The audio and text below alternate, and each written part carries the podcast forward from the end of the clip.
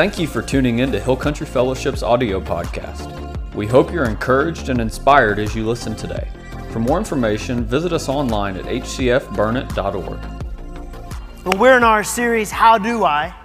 This month here, looking at the key areas of life and, and how do we live it out, lead it, do it, make it happen, find success in God's terms as we follow Jesus. And so last week we kicked it all off by how do I live out my calling? And today we're talking about how do I engage my family?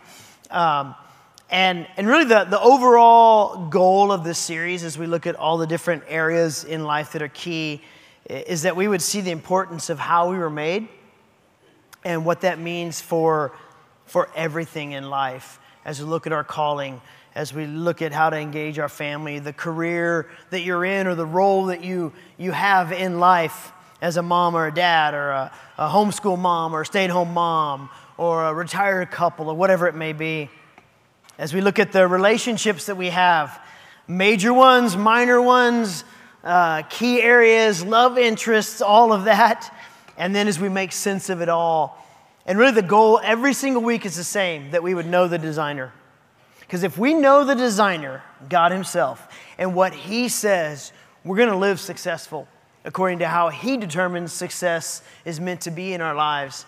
Um, and, and I know there are challenges in life. We all face them, whether it's at work or at home or as a husband or wife, or, or you're, you're trying to date or you're trying to find the person to date, or should I keep dating that person? And as you try to transition to be an empty nester or or maybe you, all of a sudden you have only teens in your house and so you don't have any hair on your head or whatever it might be in life no one ever pulled out their hair over their kids right um, i still have mine praise god um, but we, we have a lot in life a lot on our plate and that's normal for everybody because everybody has plates and they all look different but then we have a culture that is always trying to choke out humanity.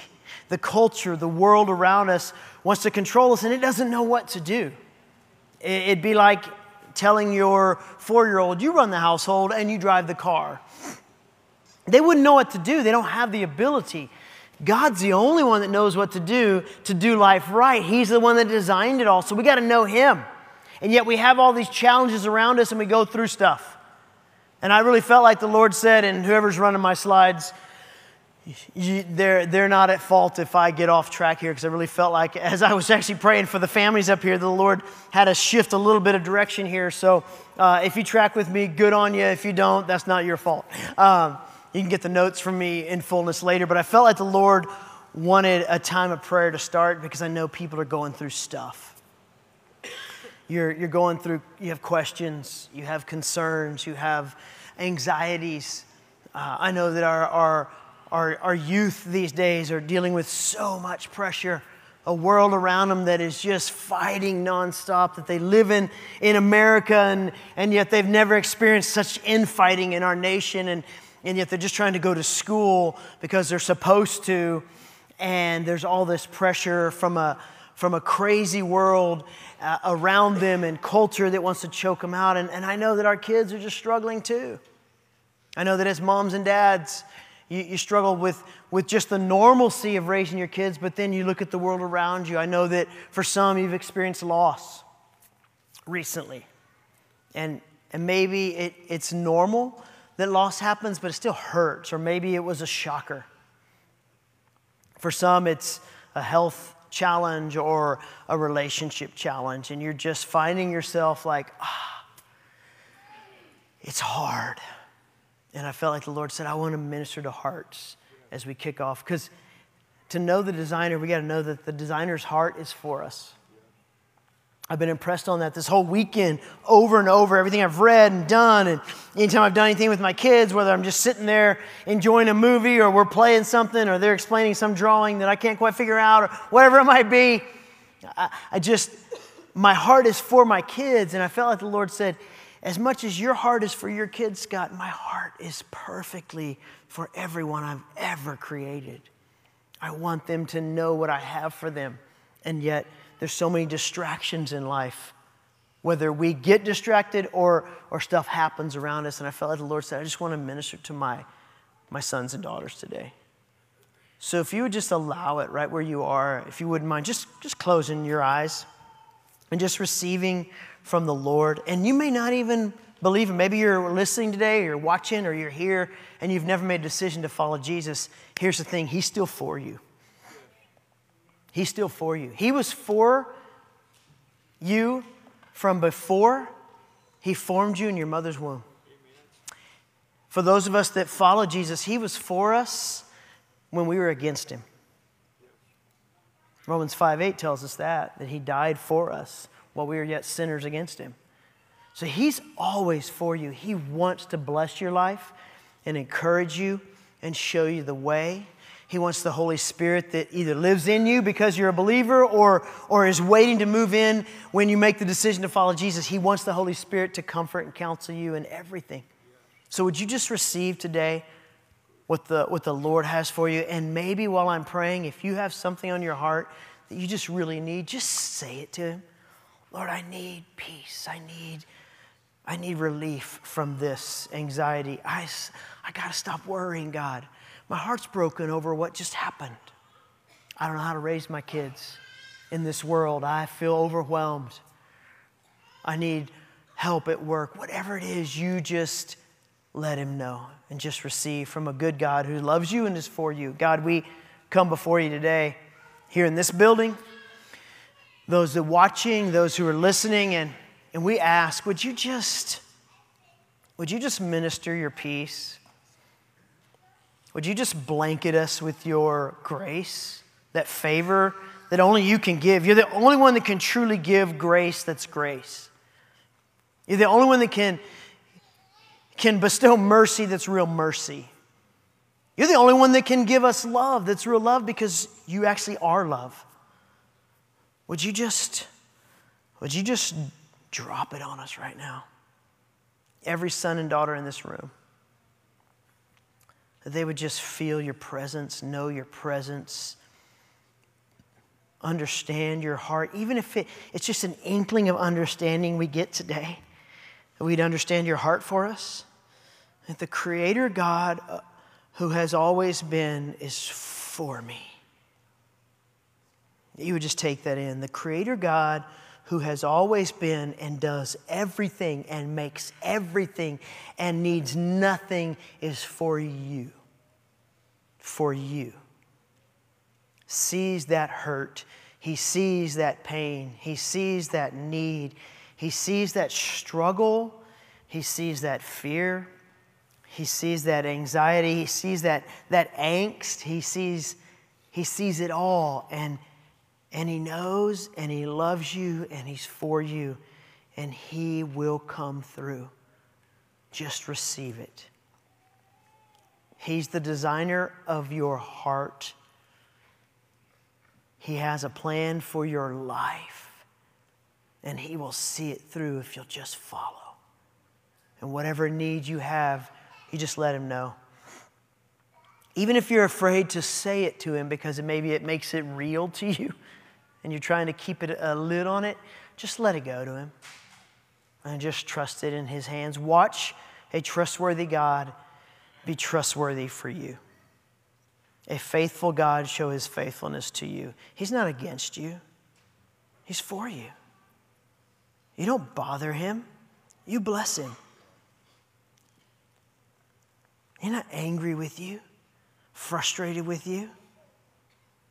He thinks you're amazing because that's who he made. You're spectacular in the eyes of the Creator, and just receive that and live in that. It's not a one time thing you take today, you live in that. And we thank you for loving us that much, God. In your name we pray. Amen. So I'm going to go a little uh, off track I, of my notes. I actually uh, the other day I had enough notes for like four classes or four sessions. I was like, oh, I can't do that. Uh, uh, so maybe we'll do a class. I don't know uh, down the line, and I'll have all my notes. But um, I actually want to start in the Old Testament book of Deuteronomy. Uh, really, Moses kind of adding on to what I share with the families up here. I'm going to read some stuff for you about about legacy, because we're talking about engaging family as a mom, as a dad, as parents together, uh, as kids in their family, as, as uh, maybe grandparents influencing, uh, whoever it is, we, we all have this opportunity to engage family. It does fall first and foremost to mom and dad. That is our job. Uh, it can feel like a lot of pressure. It is. Uh, but we have the God who, who makes a way where, in, in the way He designed it, on our side. So, as we look at what a successful family is, we, we know that it doesn't happen by accident. We engage, we pursue. But Deuteronomy tells us about this legacy that we can leave if we choose. And, and it does take work. It's, it's more in depth in chapter 11 than chapter 6, and it gives blessings and warnings. Again, Moses talks about saying it again and again and again. That this, this is how legacy gets left behind. And, and, and in chapter 11, verses 8 through 32, I'm just going to hit some highlights. Moses says, Be careful to obey every command I'm giving you today, so you may have strength to do what God asks of you. It's actually God here speaking through Moses. He says, If you obey, you will enjoy a long life and you'll leave a legacy. By obey, he's talking about this follow this word, live it out, and you'll leave a long life and a legacy. Love the Lord your God and serve me with all your heart and soul. Hold to these words of mine. Tie them on your hands and wear them on your forehead as reminders. Teach them to your children. Talk about them when you're at home and when you're on the road, when you're going to bed, and when you're getting up. He says the same thing he said a few chapters earlier. Write them on the doorposts of your house. What he's saying is make it a normal thing that the Word of God happens in your house. By writing them on the doorpost, you always see them when you come in, and, and strangers and guests and visitors and, and, and family that come to visit, they see the Word of God in your home as they walk in. He says, Show love to the Lord your God by walking in his ways and holding tightly to him. Then the Lord will drive out all of those enemies of your life and your livelihood and your nation. Anything that tries to come against you, culture, uh, influence from having to live in this world or maybe send your kids to school. Uh, uh what we see on TV, what the world tells us is the right thing to do in, in that second of life, because they change like we, we change channels on a television. Anything that tries to influence that doesn't line up with this, he says, I'll drive them out if you'll live this out. He says, Look, today I'm giving you a choice between a blessing and a curse. Now, who's going to choose a curse? Purposefully. Now, if I put this aside, I never open this up, I only talk about it, or I just let the pastor talk about it on Sundays to my kids, that's choosing a curse. I don't, I don't go into it going, man, I, I'm excited for the curse this week on my family, right? But if I say someone else is in charge and my kids knowing Jesus, uh, and then hopefully we can get out of here as fast as possible, we'll do our one hour and 20 minutes a week, and, and then let that be it, that's choosing a curse. This is a fantastic time to worship and celebrate and fellowship that can't be at all. And we got to play a part as parents in it. You'll be blessed if you obey my commands, but you will invite a curse if you aren't careful to follow my design. That's why we're wanting to know the designer of all things and how he designed specifics in our life so that we can know the design and not invite a curse. No one that I know of in life would want to invite a curse into their family, yet it happens all the time, usually by apathy and ignorance. And from the very beginning, we see in the garden, Satan's been coming after family, came after Adam and Eve, he came after Cain and Abel. He, he realizes the, the purpose that a family has in God's design, and so he's going after it first.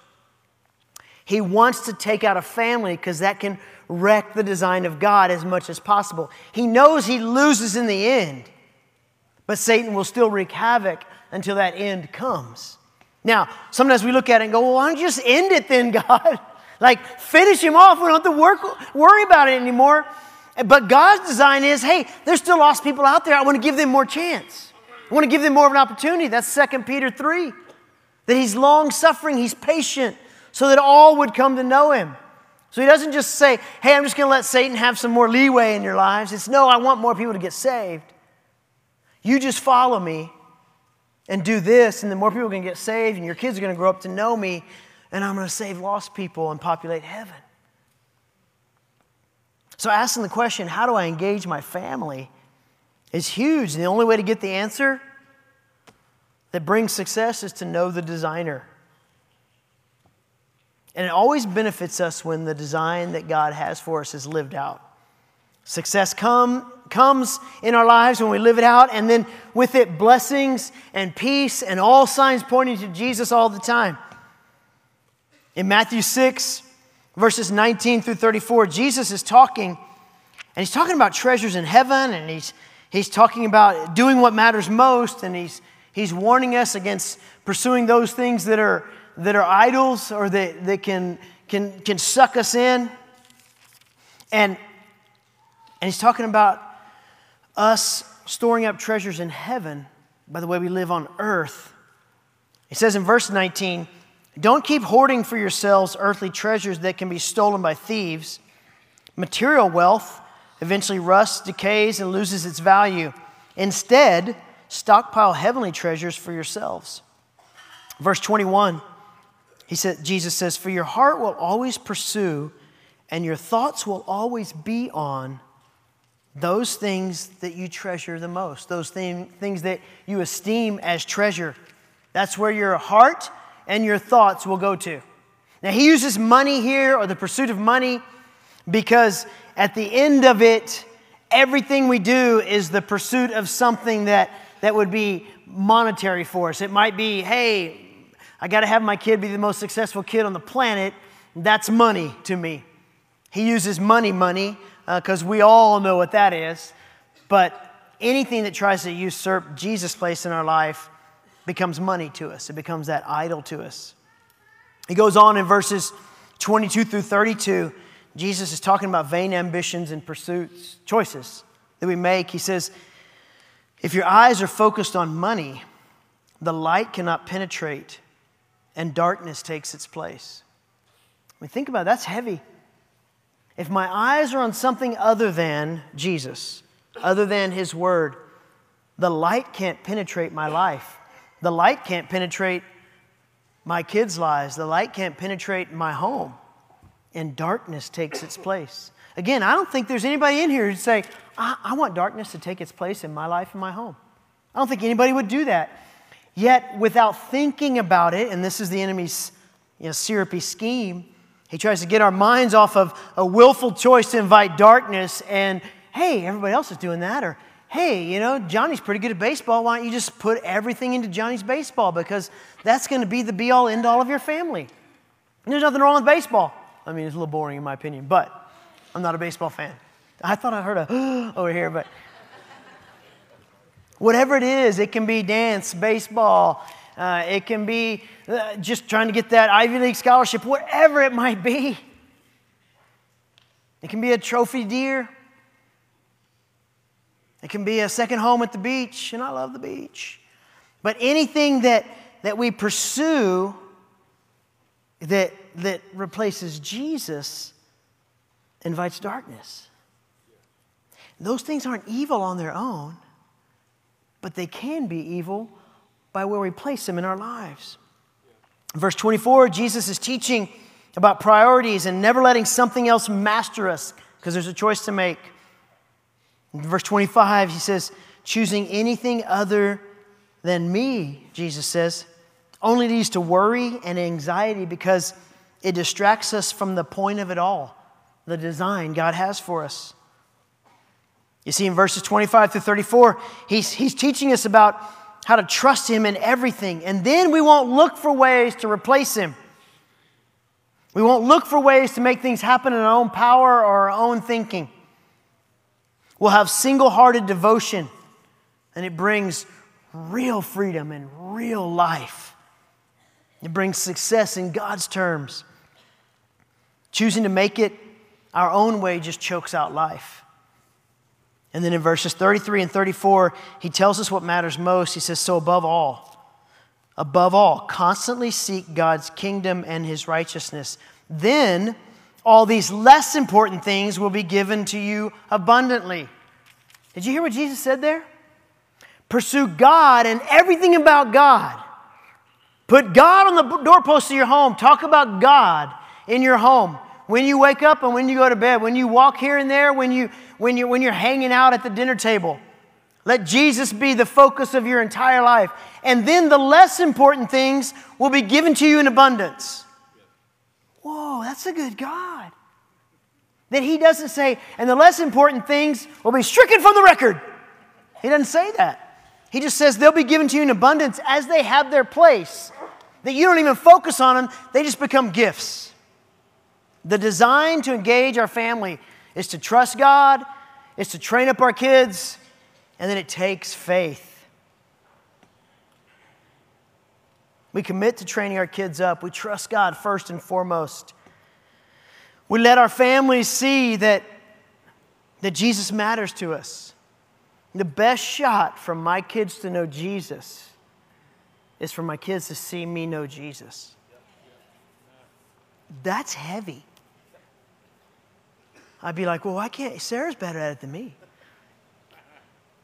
And she probably says the same thing. We, but whether you're a single dad, a single mom, a married couple, remarried, and it's a blended family, whatever it looks like, those people you influence, kids, nieces and nephews, grandkids, you're a kid and, and you're in your home and maybe you follow Jesus better than mom and dad, the best shot at anybody you love in life for them to know Jesus is for them to see you follow Jesus.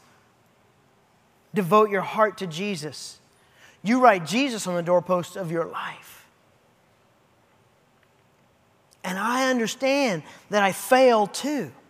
And that's where sometimes we, we struggle because it's like, ah, I've missed it for so long, I feel like I'll just, I might as well just try to be a really good wage earner because I, how do you start again after all this? Engaging our families takes faith. Faith takes time. We don't always see, but we're not blind. You see, I don't always see where my faith's what my faith's doing, but I trust God. My faith is in a faithful God, it's not in what I can do. And I got to be in the Word. I've got to be in the Word. With the Holy Spirit in my heart, as Greg Laurie says, the Holy Spirit in my heart and the Word of God in my hands, I can't fail. I can't fail. The Holy Spirit of the living God, who's always been and breathed on everything to give it life at creation, and He moves in at salvation. Him in my heart and this word, Jesus Christ, in my hands, I can't fail. But I got to do it in community too. That's why Jesus said in John 15, stay attached to the vine. We're branches, we stay attached to the vine so we can produce and it's not just one branch per vine, it's a bunch of branches attached to one vine. So I do life with branches attached to the one vine, and they help me do life. That's why I love Wednesday Night Live. I love life studies on Sunday. I love real life groups and Bible studies. I love my kids being in youth. I can't do it all as a parent, so my kids come to youth. So, moms and dads, I challenge you don't replace Wednesday nights with your middle schooler and your high schooler. Get them here so they can be around people who are called by God to minister to youth, your kids, and teach them the ways of the Lord and love them where they are in this world that hates them. We're going to end with Psalm 16. It's an amazing chapter. We're not going to read the entire thing, but I encourage you to go home today, start in Psalm 16 Start in Psalm 16 as a family and declare this over your home, over your life, over your family. Some versions refer to it as the golden secret. It's, it, it means that it's engraved upon our hearts in gold because it's that valued, that valuable. David wrote it, this song, engraved in gold, on our, is supposed to be on our hearts. And listen what he says in, in verse 5. He says, God, you hold my destiny and its timing in your hands.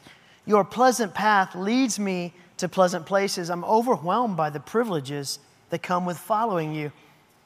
The way you counsel me makes me praise you more, for your whispers in the night give me wisdom, showing me what to do next. And he ends it with this in verse 11 Because of you, God, I know the path of life. As I taste the fullness of joy in your presence, at your right side, I experience divine pleasures forevermore. If you're feeling down and almost lifeless spiritually, if fear and anxiety are flooding your life, if you know you can't do it and you want some help, you need the Word of God. Spend time in the Bible every day. James chapter 1, I mentioned this as we were praying over the families. But in James chapter 1, James writes, he always he's a straight shooter, right? Like if Paul or Peter wrote this, it'd probably be 15 chapters, but James writes it in, you know, just a few. James 1 5, if anyone longs to be wise, ask God for wisdom and he will give it. Anybody in here at all want to be wise? At all. In anything in life? Really, does anybody want to be wise? Parent, have a job, you're, you're a teacher, you're a grandparent, you're an aunt or uncle, you want to be wise? What does he say? Ask God for wisdom and he will give it. He won't see your lack of wisdom as an opportunity to scold you over your failures. But then he goes on, he says, just make sure you ask empowered by confident faith without doubting that you'll receive. So he's saying, if you want wisdom, if you want to know how to do this or that, how to mom or dad, how to, how to raise those kids, how to raise the, the quiet one that you can't get out of the, out of the corner, and how to raise the one you can't stop talking, how to raise the one that's always looking, you know, to do something, how to raise the one who, who feels overwhelmed in life. If you want to know, just ask. But be ready to respond to the answer he gives you. He might say, Well, they're scared of you repent for being so angry, and then love them. That might be the only thing needed to kickstart that. It might be pick up the Bible and read it every day and let them see you. Oh, I'm busy, God. You asked and I answered. That's what James is talking about. Be ready to, to respond. So I'm going to ask you right now to stand. And I feel like God gave me a prayer to pray over us. And if while I'm praying, you'll be willing to embrace this prayer, whatever it is, you standing there, maybe you need to come up here. Maybe you need to come up here and receive the prayer. I feel like God gave this prayer for us to know how to engage our family by knowing His design so that we can be successful according to the God of all creation who says, I want you successful. So if you want to receive this prayer, you just receive it where you are or you come forward. We're going to have two worship songs and you can just stand here and just worship a good God right here. But I'm going to read this prayer as I felt like the Lord gave it to us. I'm going to ask you just to close your eyes unless you're going to make your way up here at the altar and just receive this and, and just say, Lord, this is what I want. I, I want that too. Just receive right now. Thank you, God, for entrusting my family to me. Thank you for giving me the privilege of pointing them to you. Even though at times I feel so undeserving of this role, and so incapable. Help me to be a true follower of yours, Jesus, with eyes to see what matters most to you. As I know you more, I know you will show me how to create an environment in my home and in my life that will reflect the truth of who you are to them. I want my family and my loved ones to know you personally because of my life. I trust the Holy Spirit in me to guide me and give me the wisdom and power to do the things that you desire, God. I am yours. Our home is yours. My children and my family are yours. Help me to lead them and love them and encourage them and challenge them and show them the way. May my life be a roadmap towards you, Jesus, so that everyone you give me of any type of influence would know you more because I live. And where I need to change, help me change. Give me the boldness to choose what you have for me as I ask for your wisdom. We worship you now because you're worthy. And I thank you so much for being for us. You're so good. You're worthy of my worship every moment of my day. We love you, God. In your name we pray. Amen.